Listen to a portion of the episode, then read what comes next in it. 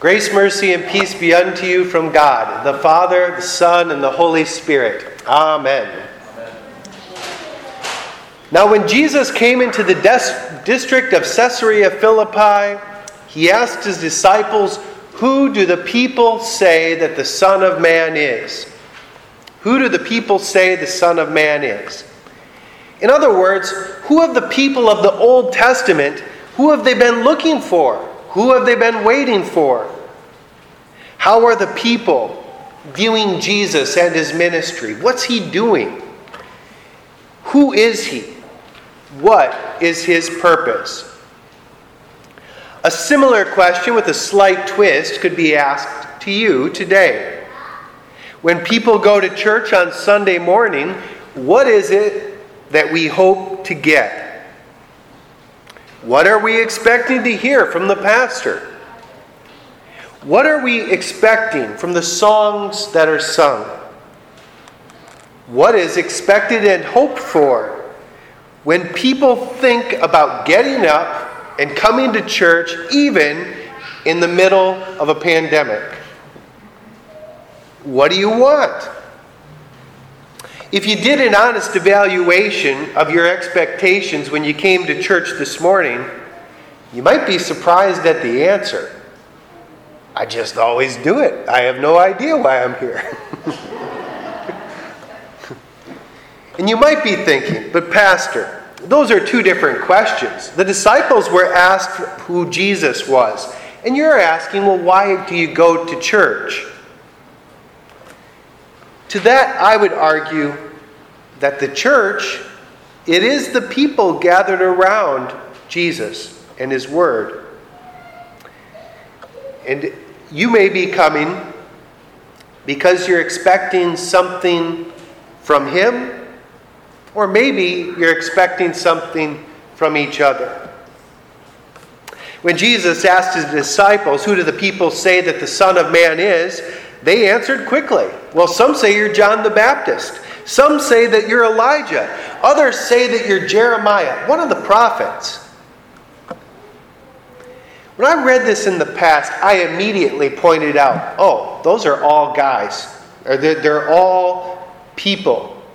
Just men, plain men. Nothing real special about them. They're not God, they're not the Christ. Jesus was listed among good men, but they were just men, prophets of God. But there's something else to be noticed. Why did the people go to the prophets? Why did, peop- why did God send the prophets to the people? For a couple of reasons. First, it was to proclaim God's law. In the, in the book of Romans, it says that, the, that love is the fulfillment of the law. The first reason is to show everybody what love is. But it also, the law points out what we are not. And then the prophets were to point to the one who fulfills the law the only one who is the living definition of love. No, the prophets never were to point to themselves, they were inconsequential. They didn't matter. What mattered was who they pointed to, what they pointed to. They often pointed to the people to their horrible breaking of God's law all the areas that they didn't love. And they even shared with the people the punishments that they deserved because they didn't love. And then their job was to point to the one who came to take away their punishment. Let's take a look briefly at the guys that were listed, the prophets that were listed. Jeremiah. Jeremiah had one of the hardest lives in the Old Testament. Jeremiah was always preaching how far the people had fallen away from God. Jeremiah didn't want to preach it. He was nervous because he also had to preach God's punishment. And guess what? This preaching, it did not make him popular. The people hated Jeremiah. At one point, the people, when they heard his message, they gathered him up, they threw him in a dark cistern, and they put on the lid, and his feet sunk into the ground. I get the I get the creeps when I read that part. I just can't imagine being in that dark place, wet on the walls, my feet sinking in the ground, and he thought that's where he was going to die.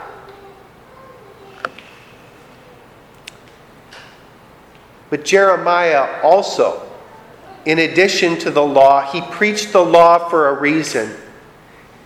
Hear this from Jeremiah as he pleads with God's people. But behold, the days are coming, declares the Lord, when I will make a new covenant. They shall all know me, from the least of them to the greatest, declares the Lord, and I will forgive their iniquity, and I will remember their sin no more. Be looking for that day Jeremiah preached the law that the people didn't want to hear so that he, they could ultimately point them to the forgiveness that they so desperately needed. The middle prophet listed Elijah. This guy comes on the scene like a firestorm.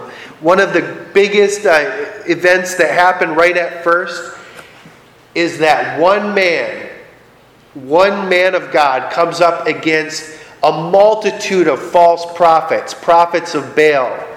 And Elijah, one guy against them all. God uses him to call down fire from heaven so that the people would know the true God. Elijah revealed the purpose of his ministry in this public prayer. He said, Answer me, O Lord, answer me. Why? That the people may know that you, O Lord, are God, and that you have turned their hearts back. Elijah didn't want any glory at all. He wanted the people to know God. Only God can forgive sins. Elijah couldn't. He wanted to know the people, or know the God who would take their sins away. Elijah needed the same person that he preached about. You know what? Elijah, maybe you can relate to this. He had a dark, dark moment in his ministry. And it happened after this huge victory. At one low point in his ministry, he prayed, It is enough now, O Lord, take my life.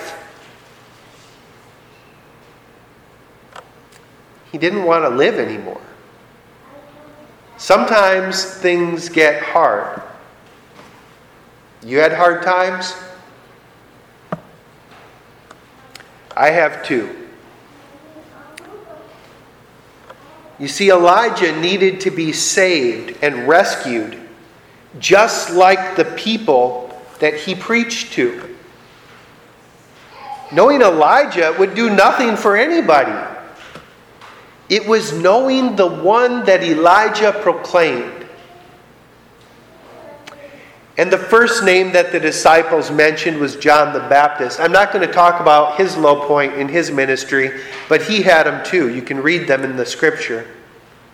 But John the Baptist was the forerunner of Jesus. He saw him. John the Baptist became so popular when he started preaching that people were going out to him thinking that he was the Son of Man. They thought he was the promised Christ. People that were following him were actually, get this, they were actually disappointed when Jesus' popularity began to grow. They came to John saying, Rabbi, he who is with you in the Jordan, remember him? the one that you bore witness to, look, he's now baptizing, and all our people are going to him. In other words, John, everybody in our church is leaving. John answered his faithful disciples by saying this A person cannot receive even one thing unless it is given to him by heaven. Your iPhone, you, cannot receive one thing unless it is given you from heaven. John says, The one who has the bride, that's the church, is the bridegroom. The friend of the bridegroom who stands and hears him rejoices gladly at the bridegroom's voice. Therefore, therefore, this joy of mine is now complete. I have heard him with my own ears. He, Jesus, must increase. I must decrease. The whole point of John's ministry was to point out the only one that he needed, that everybody needs. You may, re- you may remember he proclaimed, Behold, the Lamb of God who takes away the sin of the world, as he pointed at Jesus. You see, all the prophets had this in common. They pointed out who man is, man and men and women are. He pointed, they all pointed out that we're sinners. And they pointed out the one who came to take our sin away. The prophets only help us insofar as they point beyond themselves to the one that we truly need. And we need Jesus more than we need anything in this world. After the disciples told Jesus, what the world thought of him, then Jesus turned to them and said, Who do you say that I am? In other words, why are you here with me? What are you hoping to get from me? Why did you leave your jobs to follow me? Why are you here in church this morning? even with COVID 19 continuing. Why are you here? Who do you say that the Son of Man is? Simon Peter replied, For all of us. You are the Christ. You are the Son of the living God. Step back with me. After feeding the 5,000, Jesus gave a very hard teaching where Jesus told all the people that were gathered around him, He said, Now that's 5,000, not including men and women, with no sound system. I could barely talk to you without my mic on. He talks to 5,000 people and he says this I am the living bread that came down from heaven. If anyone eats of this bread, he will live forever. And the bread that I will give for the life of the world, he says, it is my flesh. And the Jews then disputed among themselves, saying, How can this man give us his flesh to eat? And when he, many of the disciples heard Jesus teaching, they said, This is a hard saying. Who can listen to it? And after this, the Bible says many of his disciples turned back. He's crazy. Many of his disciples turned back and they no longer walked with him. So Jesus said to the twelve, do you want to go away as well? And Simon Peter answering again for all of us Lord, to whom shall we go? You have the words of eternal life. And we have believed and we have come to know that you are the Holy One of God. Peter was with Jesus, the disciples were with Jesus because he is the Son of God. He takes away the sins of the world. He forgives their sin, He rescues them from death, and He, instead of their death, gives them eternal life. They're with Jesus because they recognize look, this Jesus, He's the only hope in this lost world. If Jesus were to turn to you and say, Who do you say that the Son of Man is? What would you say? Many people turn away from Jesus when they get to college. It just happens. We get a ton of numbers. We get more numbers than we could sit in several services of people that are interested or went to churches in our, in our denomination. We don't keep many of you. It just happens. It's sad, but it's true. Many people turn away. Many people turn away later in life after they've had kids. They get them baptized, they put them through confirmation, then they stop coming. It happens. It just happens. Many people in, in my own family have, have got the kids through Sunday school and then they're gone. Why are you still here? Have you recognized, like Peter, that there is no place else to go? Do you recognize that Jesus is food from heaven that gives you life in this world and eternal life in the world to come? When Jesus heard Peter's answer, he responded, Blessed are you. Blessed are you, Simon Bar Jonah, son of Jonah. For flesh and blood has not revealed this to you, but my Father who is in heaven. And I tell you, you are Peter. But on this rock, the confession that you just made, I will build my church, and the gates of hell shall not prevail against it. Just like Jeremiah said would happen, the God of all creation made himself known, and he made himself known to Peter and to you and I in the person of his Son. You know God by knowing his Son. And when we look at Jesus, we see a God who loves us. We see a God who loves us so much that he submitted to nails in his hands and in his feet. I love the hymn.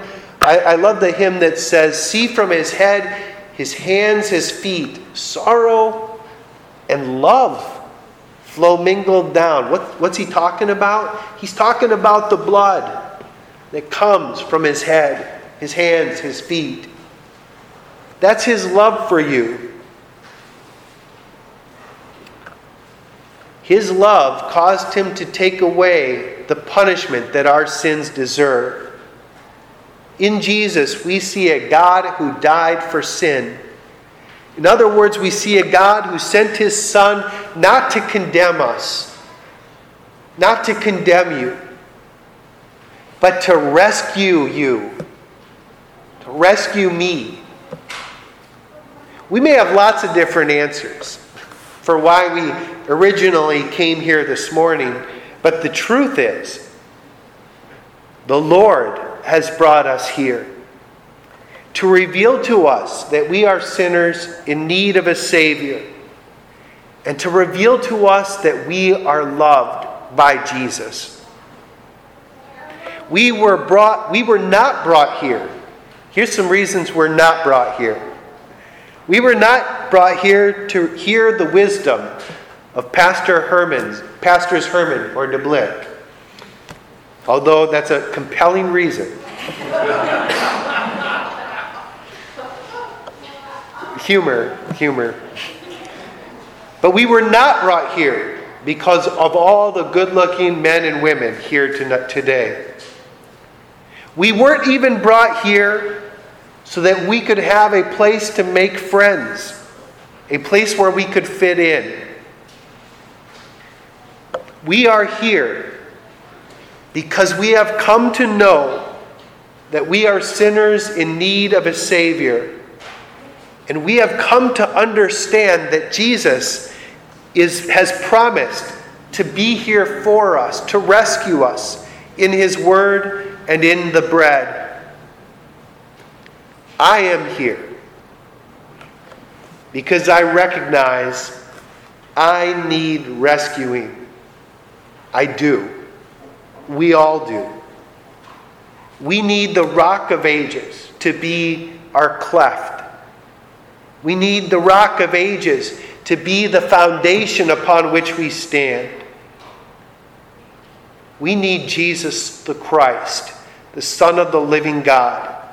He is like none other. We are here this morning, this morning, whether we know it or not, because we need Him. He is different from all the others. He is our hope, He is our life, and He has become our salvation. And now may the peace that surpasses all understanding guard your hearts and minds in Christ Jesus until he returns for you.